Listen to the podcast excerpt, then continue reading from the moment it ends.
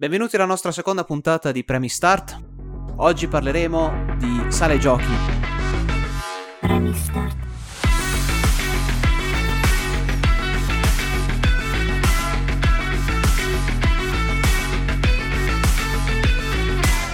Grandissime sale giochi. Allora, è tanto tempo fa che c'erano, è parecchio tempo fa, oramai sono completamente sparite.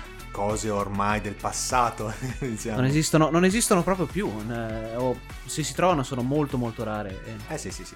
Eh, il- io ci sono cresciuto. Mi ricordo che quando avevo tipo 4-5 anni le primissime sale giochi eh, erano in voga, si trovavano dappertutto. Ovviamente poi le, le- le console da casa non erano così distribuite. E quindi il, il luogo dove si doveva andare a giocare erano le sale giochi. Sì, poi stiamo parlando degli anni 80, metà degli anni 80, no? Quindi... Sì, verso la fine degli anni 80 piuttosto. Essendo dell'83, fai conto che fino a quando non avevo almeno 5-6 anni più o meno di divertimenti, sì. Bello, luci, cose, però non è che si... Ah sì, era un orgasmo di luci, suoni, colori, è una cosa, da, da bambino poi era un qualcosa di Poi incredibile. il primo gioco che mi ricordo di avere mai giocato in una sala giochi era proprio Dragon Slayer. Addirittura. Dragon Slayer, che è un eh, il laser disc all'epoca, che era praticamente tu avevi il film che andava dietro, eh, era un, un cartone animato praticamente. Era un fatto, cartone animato. Fatto dal mitico Don Bluth, per chi Mamma non lo mia. conosce vada a vederlo perché merita la, Si guardi la il sua- segreto di Nim, Esattamente, capolavoro. uno dei vari eh, capolavori che ha fatto. E lui creò eh, più di un gioco eh, come laser game, vari Dragon Slayer, mi pare che ce ne fossero due se mi ricordo bene, Space Ace, eh, fatto tutti col, col suo disegno ed era un film, un cartone animato che andava nel sottofondo e bisognava dare degli input eh, sinistra, destra, su, giù, fuoco, quello che era, nei momenti più adatti per poter dare o continuare avanti, andare avanti con la storia. Sì, il gioco tra l'altro era qualcosa di, sì, veramente semplificato al limite se si pensa un po' ai, ai giochi moderni. Era una macchinetta mangia soldi a raffica perché ovviamente Eh. bastavano tipo due o tre errori, finiva la partita e nessuno ti diceva niente. Il gioco si basava semplicemente sul ricordarsi esattamente, meccanicamente, dove e quando quale bottone premere. E quello che adesso si chiamano Quick Time Events, senza, senza che il gioco ti dica quale bottone devi premere. Dovevi vedere il video e cercare di capire più o meno... C'erano, c'erano delle indicazioni, praticamente ogni tanto tipo si illuminava una cosa sulla destra, dovevi premere destra, oppure si illuminava la spada, premevi il Eh, sì, sì, tasto per, dovevi per tasto attaccare, della eccetera. Ovviamente questo era tutto, eh, il gioco era fantasy con draghi, Dragon Slayer, insomma, dà un po' la tematica. Eh, e sì, era molto ripetitivo come gioco, ma era splendido. All'epoca non c'era niente con una grafica del genere. Insomma, si parla di Space Invader, cioè il periodo di, di- di- di Tetris. Un gioco del genere negli anni 80 faceva decisamente la, tua- la sua porca figura. Credo perché- fosse proprio del- dell'81? Non mi ricordo, dovrei andare a Eh, vedere. anni 80 inoltrati, ma... Ma no, i primi anni 80, mi pare fosse uno dei primi anni 80 Dragon Slayer. E mi ricordo di averci giocato tanto tanto tempo fa, ovviamente, ed era uno spettacolo, non c'era niente del genere. E poi andando avanti, ovviamente, l'evoluzione si passa dai cabinati classici, insomma, eh, storie tra Space Invaders, ovviamente Pac-Man, ehm, i vari picchiaduro a scorrimento, dove si va a parlare, per esempio, di Tartarughe Ninja, famosissimo, i Simpson picchiaduro, Eh, che sì. era uno dei, dei pochi che si poteva giocare in quattro contemporaneamente.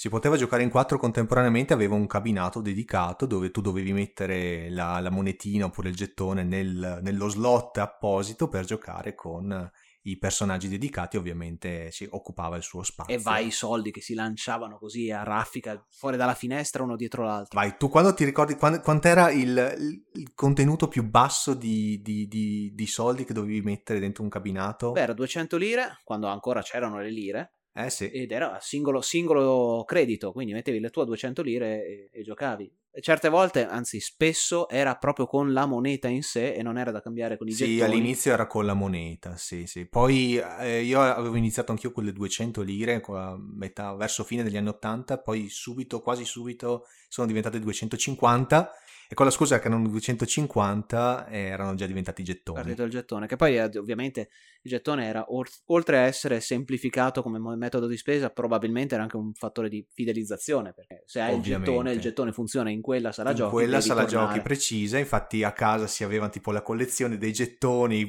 chissà da dove, che poi magari era di quel cabinato di quella fiera, di quella data particolare, quindi praticamente era una cosa completamente inutile. Per i vecchiacci che ci ascoltano, i contenitori dei rullini delle macchine fotografiche erano i perfetti contenitori dei gettoni per le sale giochi. Andavo in giro con quel eh, porta film, quel porta rullino, era fantastico. Mettevi tutti i gettoni che volevi, c'era una colonnina di 10-15 gettoni che ti potevi portare in giro. Fantastico. Madonna, mi sta venendo un, un, un overload di nostalgia adesso. La vecchiaia che, che, che galoppa in questo il, momento. il contenitore del rullino delle fotografie, cioè, dai, quanto vintage ci può essere. Uh, anco- sempre di più. E comunque sì, il, um, il tempo speso nelle sale giochi era infinito. Io poi, tra parentesi, ho avuto la fortuna mega galattica di vivere un periodo di tempo tra i 10, 12 fino ai, 10 ai 16 anni con la sala giochi di fronte casa. Quindi era ogni giorno il luogo di ritrovo, si andava là. Parte ovviamente il quantitativo di giochi infinito che c'era. Perché la sala giochi era relativamente piccolina, era praticamente due, eh, due finestroni di un palazzo, niente di più. Però erano uno accavallato uno sull'altro, cioè i giochi erano attaccati quasi uno sull'altro e giocare stavi in spalla all'altro tizio praticamente. Eh sì, era, era anche un problema appunto di spazi, perché appunto io nella mia infanzia ricordo che non avevo sale giochi nelle vicinanze, io avevo molti baretti, però a quel tempo praticamente quello era, sì, fa, cioè chiamava gente, quindi chiamava ragazzini e io praticamente avevo ogni, quasi ogni giorno avevo le mie vasche, le mie vasche da fare per ogni baretto per capire che ah, c'è questo bar che ha due giochi, quest'altro ce n'è altri due e allora ci facevano le piste per vedere un po', ogni tanto cambiavano i giochi e, e allora magari c'era questo bar che aveva, che cavolo ne so, c'era The Golden Axe, quest'altro che aveva, non lo so, Altered Beast, quest'altro c'aveva le Tartarughe Ninja. Mamma, i giochi. Sì, e poi c'era il bar della, della chiesa, che ne so, che ogni Sì, tanto- ogni, ogni bar aveva almeno uno o due cabinati, proprio anche i più I più scafalcioni, quelli sì, sì, sì. qualsiasi cosa che si trovava C'erano quelli c'era. dove, dove c'erano i vecchiacci che giocavano a briscola tutti i giorni col bianchetto e no, lì c'era sempre, c'erano sempre almeno due videogiochi e almeno due ragazzetti. Che poteva essere il Pac-Man della situazione o poteva essere anche Space Invader del 1200, Eh, sì. però c'era sempre qualcosa. Mi ricordo anch'io un paio di baretti che erano vicino casa dove tipo eh, King of Fighter 97 è l'apoteosi, uno dei miei preferiti giochi da sala giochi e c'era quello più un altro paio di giochi, giusto giusto per, per, eh, Sì. attirare qualcuno, perderci quei 10 minuti e poi, Eh poi sì, poi, poi nella mia esperienza, per avere la sala giochi, l'esperienza di sala giochi, diciamo che dovevo spendere il mio paesotto, insomma, nel Basso Vicentino, dovevo aspettare un po' la sagra del paese dove arrivava, oltre alle varie giostre, arrivava anche la sala con i vari videogiochi dove, per esempio, Vero, anche vedevo... verissimo. Non avevo mai visto l'originale di, per esempio, di eh, Dragon Slayer, avevo visto il seguito, Time Ah, Warp, e quello infatti, quello infatti era il... Cioè, proprio, era lì proprio centrale, mega cabinato che ci metteva ore per caricare perché era tra l'altro in laserdisc per i vecchiacci che ci ascoltano. C'era il laserdisc e, e appunto sì, aveva questa... faceva insomma la sua, la sua porca figura. E poi tra l'altro sì, nella mia, per esempio nella mia esperienza, il mio primo ricordo di videogiochi da bar, da sala giochi tra l'altro, sempre si parla di sala giochi e non si può parlare di sala giochi senza parlare di località di mare. Per me le località di mare era, oh, chissà quanti videogiochi ci sono. Era, sì, era praticamente poi la sala giochi in sé era il punto di ritrovo ovunque tu fossi, cioè lascia perdere, cioè ovviamente della località di mare faceva assolutamente, ehm, Faceva sì. chiamava gente, Eh, era sì. il, punto, il punto centrale dove gente andava per bere e fare due partite, ritrovarsi. Sai quante volte tra mare e non mare, perché anch'io quando andavo giù al mare, quando mi facevo i miei viaggi in Calabria all'epoca, eh, c'erano in un paesotto di 1500 persone, c'erano tre sale giochi. È una cosa allucinante. eh, con una decina di giochi l'uno, cioè non era questa cosa gigantesca, ma insomma, per essere un paesottino ridotto al minimo, era particolarmente fornito di giochi da sala giochi. Noi eravamo più da, da campeggio, però io praticamente facevo il mio ranking particolare, personale di, di- de- dei campeggi in base anche al numero di sale giochi, videogiochi che c'erano o lì o nelle vicinanze. Quindi dicevo, ah questo, no ma questo c'aveva il baretto con due, anche un po' scrausi, no questo fa cagare. Eh, È una, è una cosa che manca tantissimo. Io, sai quante volte prendevo, andavo alla sala giochi o quella di fronte a casa che dicevo prima, oppure ce n'era un'altra un po' più lontano, sarà stata a una 7-8 km di distanza. E quando avevo già motorino e tutto, si andava alla sala giochi, non parlavi con nessuno, nessun accordo, niente, assolutamente il nulla, e trovavi sempre qualcuno dei tuoi amici che era là, giusto per fare gruppone, Ti per poi iniziare a uscire. sì. È tutta un'altra cosa, cioè è- manca completamente questa, questo, questa area, questo punto dove ci si poteva ritrovare tutti insieme. Adesso, ovviamente, con l'avvento de- delle console è tutta un'altra storia. eh, È tutto online, ovviamente ci si ritrova online, però manca quella fisicità, quel fatto di poter andare in Eh sì, giro e... fisicità che poi si traduceva anche in certi giochi che erano multiplayer. Sì, Cioè, il multiplayer era semplicemente avere due joystick con due set di bottoni e tu praticamente facevi co-op oppure competitivo, dipende dal gioco. e quindi- schiaffoni sul coppino ogni volta che qualcuno stava Eh per sì, vincere per eh poter sì. poi ribal- ribilanciare le cose. Io di solito ero il ragazzino, il parmocchio che, che guardone, che ovviamente avevo, avevo sempre quel- L'avvoltoio sulla spalla di quello che sta che giocando. sulla spalla, ma, ma- ma arrivava ma malapena alla cintola, figurati. Aggrappato alle mutande. eh.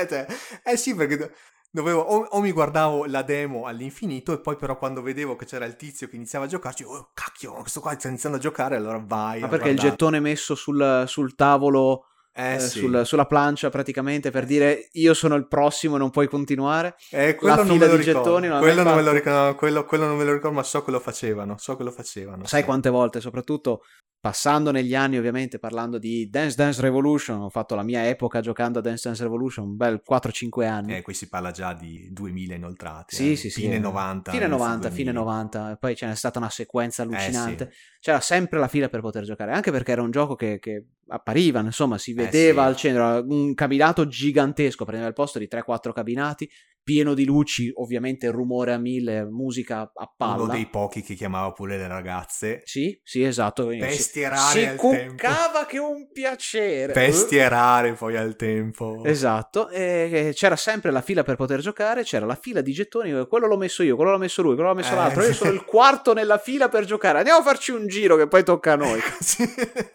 La fila come essere lumiere. No, è pazzesco. E poi le- l'evoluzione che c'è stata in, eh, nei giochi, perché ovviamente partendo dai cabinati dove potevi giocare a qualsiasi cosa ed era classico stabiotto, bel cassone messo lì con joystick e 4-5 tasti, è passato da quello con un'infinità di giochi tra calcio, eh, picchiaduro, eh, sport, sport vari, vari Virtua Striker, Virtua Tennis, fantastico. Avevi, tu, tu- tu cosa avevi del, del- tuo genere preferito? Cioè, proprio che quando tu vedevi quel gioco, quel genere di gioco, assolutamente dovevi. Tecmo World Cup 98. Gesù, quanto era bello. Ancora mi ricordo i banana shoot che si tiravano da- dagli angoli, veramente aveva super tiri, super poteri, cose eccetera. Era un gioco molto particolare. Ogni volta che, che si andava a sala giochi, proprio di fronte casa, anni 90, c'era la fila di gettoni anche lì. Pazzesco, uno più bello dell'altro. Era, era classico poi avere... Il, il Brasile era la squadra da prendere. Tutti giocavano con quello perché c'era il banana shoot che da dove tiravi, tiravi, era gol. Cioè, niente da fare. Per me era il classico. Tu? Allora, io praticamente ero più per beat'em up, eh, horizontal, horizontal beat'em up con Picchiaduro a scorrimento. Dai. picchiadura a scorrimento, esattamente. Grazie per la traduzione in tempo reale.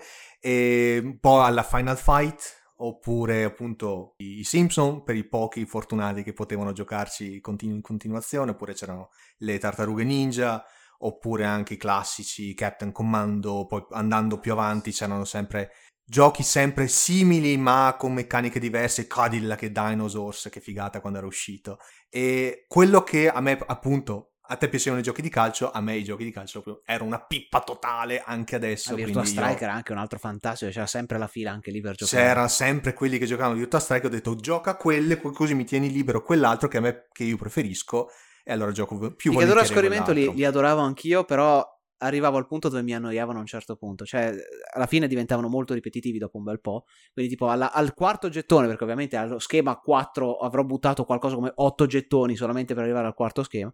E a un certo punto dicevo, sì, vabbè, morto questa, basta, lascio perdere, tanti saluti. Tu eri della parrocchia di quelle che continuavano, mettevano il secondo gettone? Eh, in rari casi, molto spesso più smettevo e ricominciavo da zero. Ah, ok, perché ti, ti racconto un aneddoto. Io praticamente, appunto, in queste località di mare, ovviamente c'era, eh, non mi ricordo che Jesolo, che cavolo che era, e c'era la sala giochi del campeggio.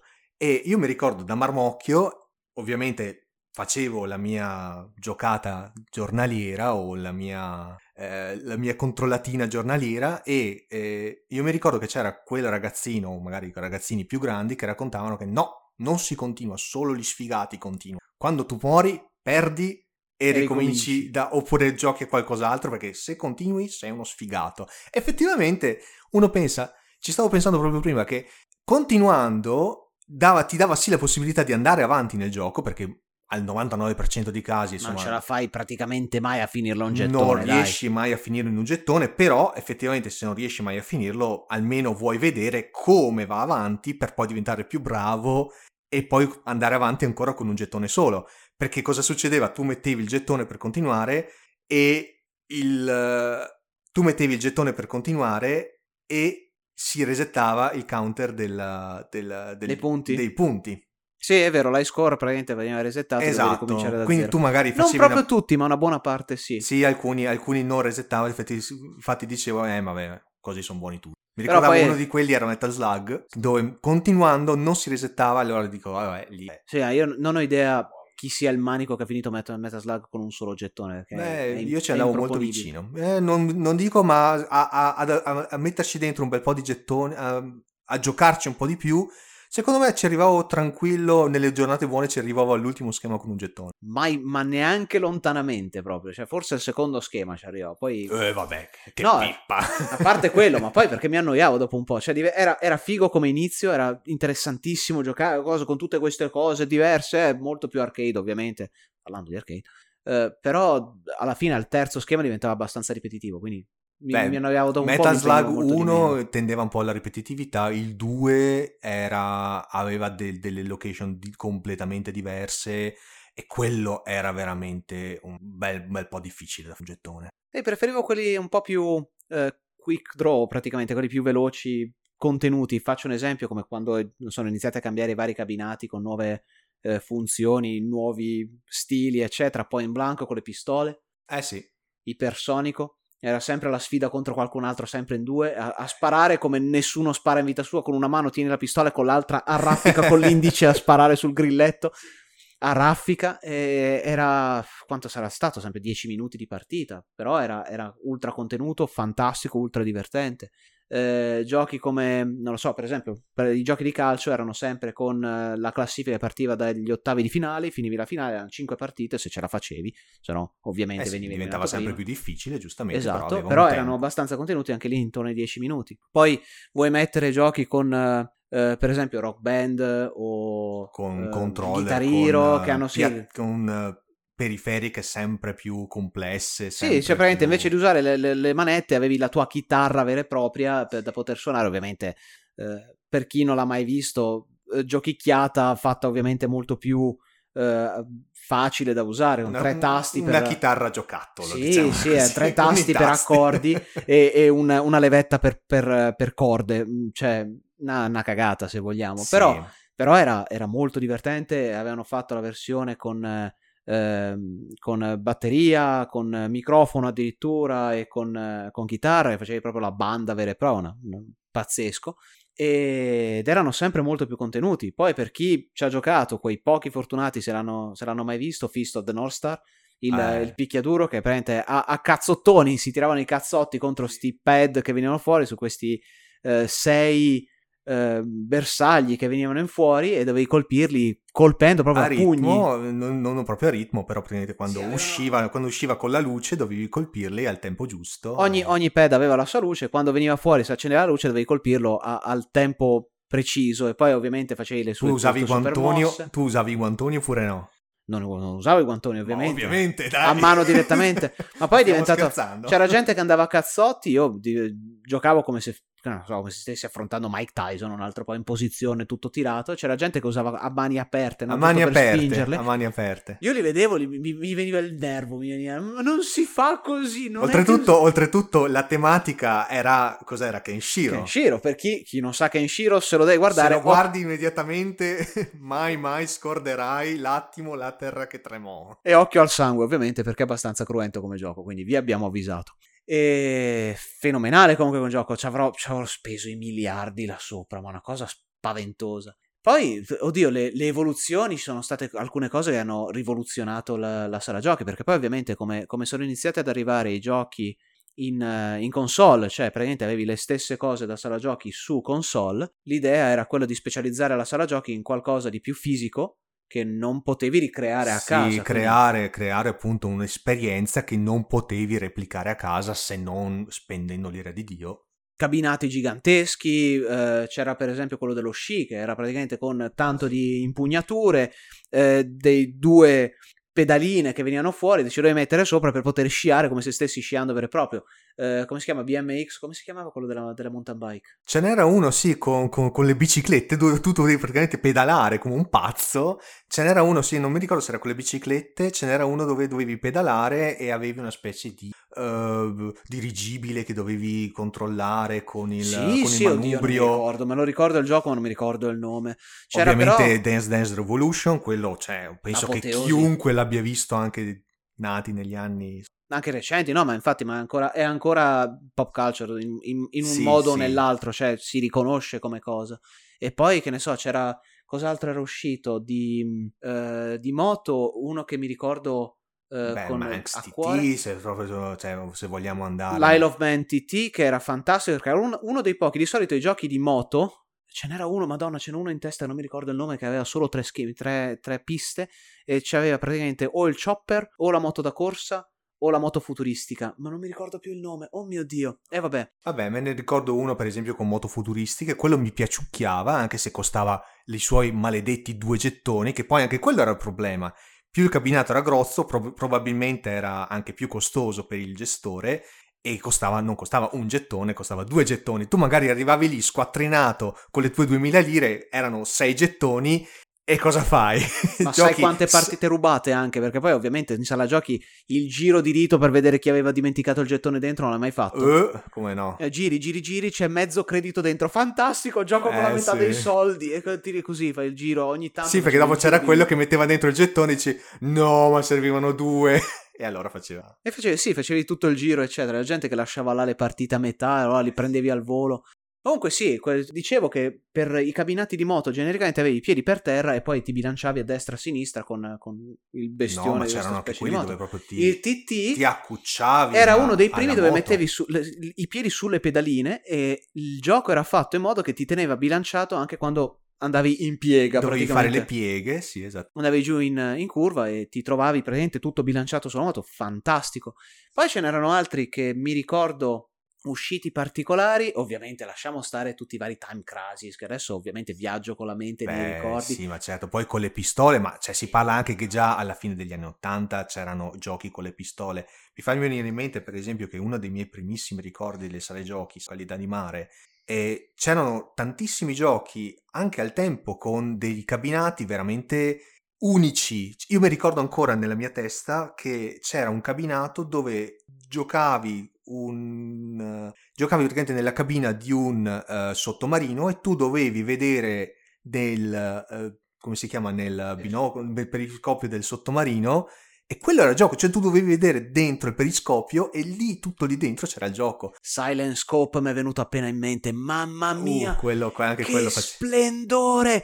Allora, per dare l'idea, era schermo gigante con visuale normale e poi avevi il fucilone da, da, da, cecchino, da cecchino, il fucile di precisione, con un periscopio. Dentro il periscopio c'era un altro monitor che era eh, collimato con lo schermo principale e ingrandito come se fosse il periscopio vero e proprio il, il, eh sì. il, il mirino di precisione del fucile. E quindi giocavi con un occhio aperto sullo schermo grosso, un occhio aperto con lo schermo nello schermo piccolo, cercando di fare, di uccidere i vari sì, eh, terroristi, eccetera. Sì. Spettacolare anche lì, infinità di, di soldi buttati. E ehm, poi, eh, collegando sempre con le pistole, ce ne sono due particolari che mi vengono in mente. A parte, come dicevo prima, Time Crisis, che era uno dei primi, credo, che aveva il sistema di copertura, che tu praticamente dovevi premere un pedale per uscire dalla copertura, sparare ai vari nemici e poi eh, rilasciando il pedale tornavi in copertura e ricaricavi la, la Sì, era la uno dei tanti meccanismi anche per ricaricare, perché in molti giochi per ricaricare la tua pistola, giocattolo, dovevi sparare fuori oppure dovevi... Fuori dallo schermo, sì. Oppure magari avevi, non so, la ricarica automatica, non lo so. E poi c'era questo qua che uscì credo che sia un po' di nicchia, non credo che molte persone lo conoscano, che era Police 24-7, credo fosse il nome, o Police 911, uno dei due. Io mi ricordavo Police Trainer, ma era quello perché quello che mi ricordo io era con i sensori a infrarossi, aveva praticamente era un cabinato abbastanza grosso e avevi tipo un arco intorno a te con tutti i sensori a infrarossi e per entrare in copertura ti dovevi muovere tu. Quindi dovevi scendere e spostarti a destra e a sinistra col corpo, uno dei primi eh, sentori di quello che poi sarebbe stato il VR, il praticamente, VR, no? Sì. E ti sposti tu col corpo per poter co- entrare in copertura e ricaricare la... Effettivamente una cosa del genere non la potevi replicare a casa, quindi potevi, potevi comprarti le pistole, potevi comprarti i volanti, eccetera, Anc- ancora adesso voglio dire, ma quelle, quelle, tecnologie effettivamente erano addirittura completamente fuori la portata di... Ma poi un altro gioco che è eh, fenomenale, se mi ricordo bene il nome fu, eh, era G-Lock, e sto parlando però di tantissimi anni fa, era anche quello uno dei, di quei cabinati particolari dove ti sedevi, eri alla, alla guida di un elicottero e aveva il, la sedia che si muoveva, ma arrivava a 180 gradi di potevi copertura. andare, potevi andare sotto sopra. Qua, sotto sopra no, ma andavi a 90 gradi da un lato o dall'altro, quindi ti mettevi, era da metterti con le cinture di sicurezza, quindi salivi, ti, ti, bloccavi con le cinture e ti mettevi lì tipo a 90 gradi a destra o a sinistra che a momenti non cadevi giù eh, dal, dal cabinato. Particolari, mo, molto interessanti ed era una di quelle cose che potevi avere solo in sala giochi perché una cosa del genere non è, ovviamente, ma ne, tuttora non è ripetibile, a meno che c'hai i migliaia di euro che vuoi mettere dentro giusto per crearti un gioco. Era sì, l'unica molto... cosa simile che mi ricordo era eh, l'intramontabile Afterburner con il cabinato grande, ovviamente c'era il cabinato normale, ma c'era il cabinato deluxe con praticamente tutta la cabina dell'aereo, tu entravi dentro il cabinato, ti mettevi la tua cinturina e il cabinato si muoveva in base poi ce ne, sono, ce ne, sono, tanti così, come anche per esempio F355 Challenge, che era il gioco della Ferrari ufficiale, andavi in giro per, per, la pista, ovviamente sceglievi la tua pista, usavi sempre la stessa macchina e c'erano l'altro due versioni del cabinato, una la versione figa con tre schermi, col, col sedile che un pochino si muoveva, sei marce con cambio e frizione, potevi giocare con frizione direttamente con tutte e tre i pedali o solo con due, sceglievi. Poi il cabinato figo, e poi c'era il cabinato, quello per poveri, per i poveracci, che era semplicemente un, un, sedile con uno schermo singolo. E dice sì, è bello comunque, e il cambio automatico alle vette dietro il volante. E sì, bello, anche molto bello e molto simulativo come gioco, però vuoi mettere. Eh sì, è come, come, per esempio anche Outrun dove c'era il cabinato deluxe. Salto all'indietro nel 1984. Sì, noi facciamo 83. ormai stiamo facendo salti avanti e indietro nel tempo, manco fossimo tipo una serie televisiva dei viaggi nel tempo. Sì, stiamo parlando un po' così. Una versione De Noatri di Doctor Who un altro po', no? Eh? Sì, esatto. Comunque sì, le, ci, sono, ci, sono, stati talmente tanti cabinati e poi col, il problema grave credo che è iniziato a entrare tutto in decadimento, cioè la sala giochi in sé è diventata sempre meno voluta perché la, la qualità di giochi che avevi in sala giochi piano piano non sono entrati nelle eh case sì, di ogni, di ogni persona. Secondo me, secondo me io posso dire esattamente il momento in cui secondo me era entrata nelle case di tutti la PlayStation 1 e non so quanto ha influito, però eh, la qualità dei giochi in sala giochi è iniziato un po' a, a, scendere, a decadere. Cioè, io andavo in sala giochi ancora a fine degli anni 90, inizi del 2000, e io vedevo questi giochi e dico, ma non so, non c'è niente che... Cioè, c'erano tanti giochi di guida che poi a me non, non piaciucchiavano tanto.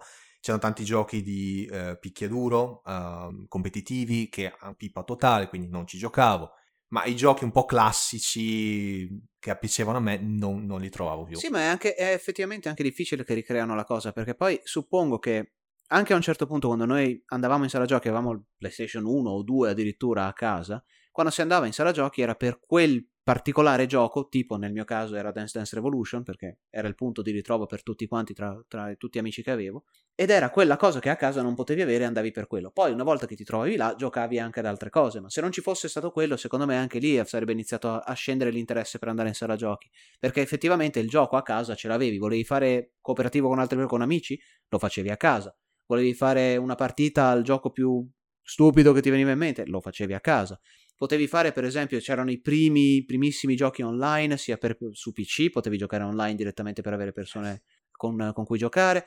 Quindi ti potevi già ritrovare si era creato si stava creando in quel momento un mondo alternativo.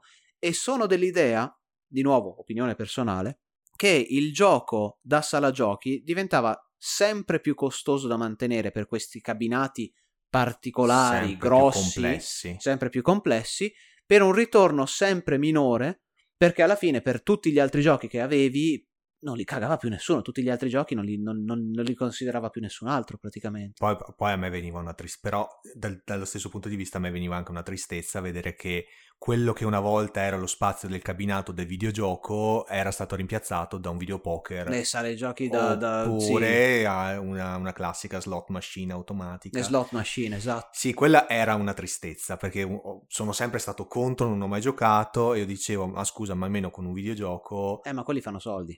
E quelli fanno soldi, facevano... Sì. Infatti, tra parentesi, una, una cosa che avevano tirato fuori, un gioco molto molto particolare, eh, che, era uscito, che era uscito tempo fa, era eh, World Club Championship Football, che era uno dei pochi collectible card games che io ricordi, ci ho giocato parecchio.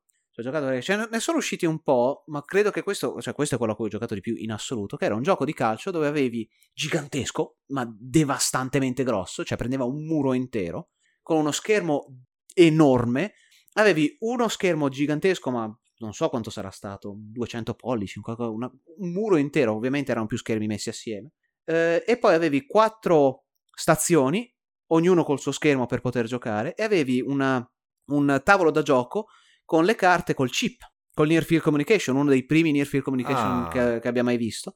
E ogni volta che giocavi partivi con un deck base, la prima volta che giocavi ti compravi un tuo deck eh, particolare, ti facevi la tua squadra, cioè praticamente i tuoi 11 da, da, mettere a disposizione e come mettevi sul tavolo le carte ti creava la formazione con i tuoi giocatori. Facevi la tua partita eh, contro il computer o contro un'altra persona in un'altra stazione, ti potevi mettere d'accordo per fare le sfide direttamente, potevi dare qualche ordine tipo per tirare o cambiare formazione. Potevi cambiare formazione in tempo reale, quindi cambiando le carte cambiando sul tavolo. le carte. Cambiavi, cambiavi, le formazioni, potevi fare le sostituzioni, se mi ricordo bene, cambiando. Cioè avevi praticamente gli 11 in gioco e 3 o 5, non mi ricordo. Mi pare 5 che erano messi sul lato, che erano letti dal gioco, quindi erano a disposizione, potevi fare le sostituzioni in tempo reale e ogni volta che finivi una partita il gioco ti regalava una, una carta, carta, una bustina. Una bustina. Una bustina con dentro una carta. Immagino costasse un bel po' anche. Parecchio, parecchio. Se, oddio, non mi ricordo quanto costasse, ma era tipo, cos'era? 3.000 lire, 2.000 lire a partita, parecchio comunque. Eh beh, Anche lì i soldi buttati a, ca- a grande. C'ho ancora i... Eh, le, le, sì, sì, sì, c'ho ancora le, tutte le carte, proprio le, la pila di carte. Abbastanza triste prese. perché anche, diventano anche carte ingiocabili adesso. No, è tutta una questione ovviamente di, di ricordi e cose varie. E era, era veramente uno spettacolo e ovviamente poi lì è uno di quei giochi che potevi fare esclusivamente in sala giochi e di nuovo punto di ritrovo, cose eccetera. E purtroppo la, la, situazione non è che è completamente sparita, non è che la sala giochi non esiste più, un paio in giro si trovano, ma sono decisamente molto meno frequentate. Decisamente sì, mm, sembra quasi di entrare in un museo un po' in disuso. E anche... Sì, ci sono oh, alcune volte creano delle, dei ritrovi, noi che viviamo all'estero, siamo qui a, in Ungheria praticamente. Eh, di tanto in tanto, una volta l'anno, creano questo. Fanno Arcadia, ritrovo. una specie di esibizione di videogiochi da bar e c'è un po' di tutto, vari cabinati tra mm, sia storici, addirittura pre-anni uh, 80. Sì, sì, ci sono delle stanze dedicate dove tu entri dentro e praticamente entri in una macchina del tempo, sei negli anni 70 praticamente, anni 80 dai. Beh no, frena, secondo me sono ben prima degli anni 80 perché hanno anche... Hanno il cabinato originale di Space Invaders. Esatto. Che è del 78. Se non, non solo, ma hanno anche quei vecchi cabina- cabinati da um, Luna Park dove praticamente non c'è niente di digitale, c'è, so- c'è tutto oh, meccanico. Sì, c'è anche roba meccanica, sì. Tutto di meccanico che a guardare dici, mamma mia, una volta così erano fatti, che, sì, che, sì, che roba strana. E obiettivamente ha, ha, il suo perché. Credo che il gioco più vecchio che ci sia lì sia del, del 2010, ma credo il più vecchio di tutti. Perché... Più nuovo. Cioè sì, il più recente di tutti, giusto? Sia del 2010, non, eh beh, certo. non eh, di più, sì, perché sì, più sì. recenti non, non, credo di averli mai visti. Poi ovviamente Flipper, Pinball. Ah, non eh, finire, non quello, finire. Ah, I Flipper credo che siano, credo che sia l'unica cosa che sia sopravvissuta nel tempo. Eh, più del no. resto almeno. Sì e no, diciamo che il fatto di essere... Anche quelli non possono essere replicati a casa e hanno questa fisicità che effettivamente però sì, rimangono comunque una nicchia di appassionati. Dove mettere che... dalla culata al, al coso, Eh, per- evitando il tilt. Poi anche quelli, più andavano avanti con gli anni, più diventavano bastardi perché tu par- partiva la palla e in due secondi andava giù.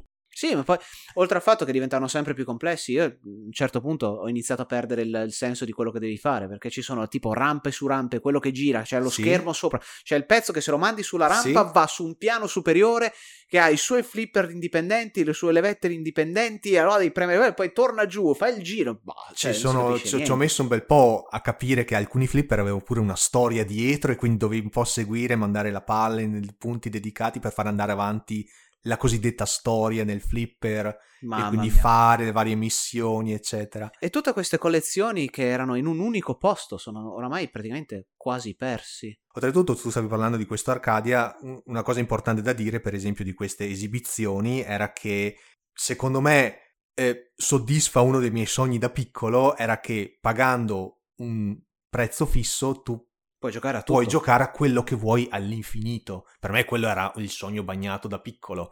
Tu andavi in una sala giochi e giocavi a quello che vuoi, a quanto vuoi. Infatti pagando tipo un- l'equivalente di 10 euro, il biglietto praticamente, tu entri come in un- una specie di museo. Sì, è, è- un museo per chi è appassionato di giochi. Esatto. È una cosa che se vi capita di passare in quel periodo dalle parti di Budapest, Esatto, ci facciamo una birra e... potete venire con noi e ci andiamo a fare due, di- due risate, divertirci un pochino, qualche doppio, qualche sfida. Vabbè ragazzi, detto questo, abbiamo passato ben oltre la nostra mezz'ora che di solito ci teniamo per non annoiare Eh, tutti quanti. questo è un argomento caro a tutti e due. Eh sì. Comunque, per adesso ragazzi, eh, vi saluto, ci sentiamo alla prossima e benvenuti di nuovo a Premi Start. Start.